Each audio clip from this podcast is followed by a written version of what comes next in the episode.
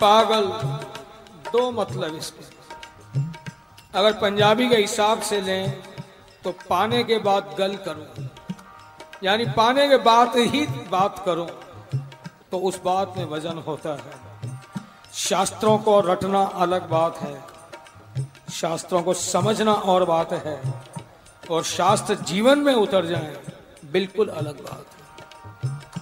इसलिए सूफी कहता है प्यारे पाने के बाद मैं गल करूं, बातें करूं तो वो वजनदार होंगी, लेकिन उन वजनदार बातों से कहीं मेरे अंदर सात्विक अहंकार की उत्पत्ति ना हो जाए, इसलिए गल पाने के बाद गल जाऊं, यानी तरल हो जाऊं, सरस हो जाऊं, और भी द्रवीभूत हो जाऊं, पिघल जाऊं। हम अपनी साधना उपासनाओं के बल पर क्या कर सकते हैं?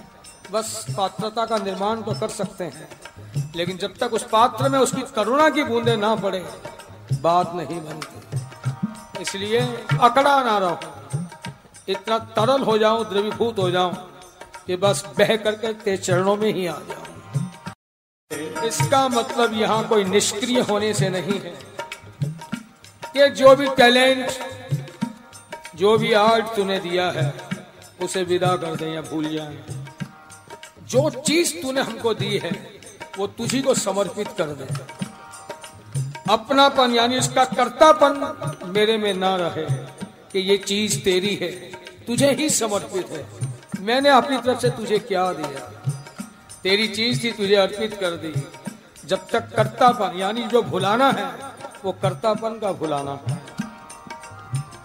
ये ही एहसास नहीं, अनुभव हो जाए कि केवल तेरी कृपा और तेरी करुणा ही सब करवा रही है तो क्या होगा। अभी मैं अपनी साधनाओं से देखूंगा तो मंदिर में देखूंगा तुझे, तीर्थों में देखूंगा, किसी मूर्ति में देखूंगा, बहुत मुमकिन है किसी संत और महापुरुष में भी तुम्हारे दर्शन हो जाए।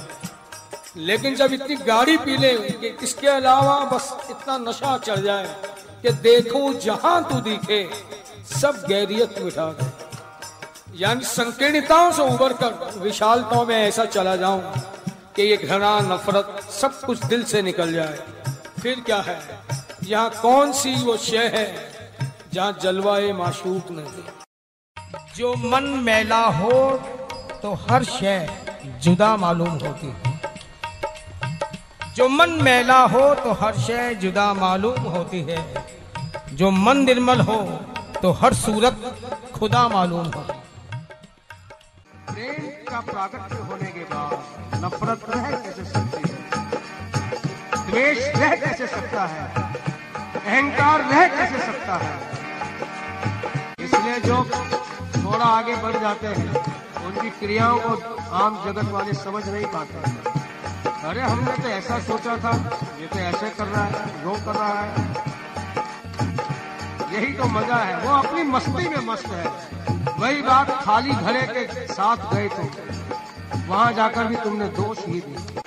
चाहे बांके बिहारी का मंदिर हो वृंदावन में, चर्चा बहारा कर हम किसकी करते हैं कि फलाने गोसाई ने ऐसा किया, यो किया, यो किया। मेरी तो यहाँ आकर श्रद्धा ही खत्म हो गई, थी ही नहीं तुम्हारे पास।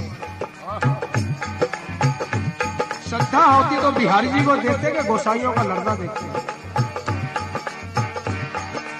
प्यारे ये घड़ा मेरा खाली है, इसे इतनी पिला इतनी उड़ेल इसके अंदर, और जितनी भी दूषित ये दुर्भावना, दुर्वासना, दुराशा, दुर्गुण, दुर्विचार सभी एक एक करके रफू चक्कर हो जाए।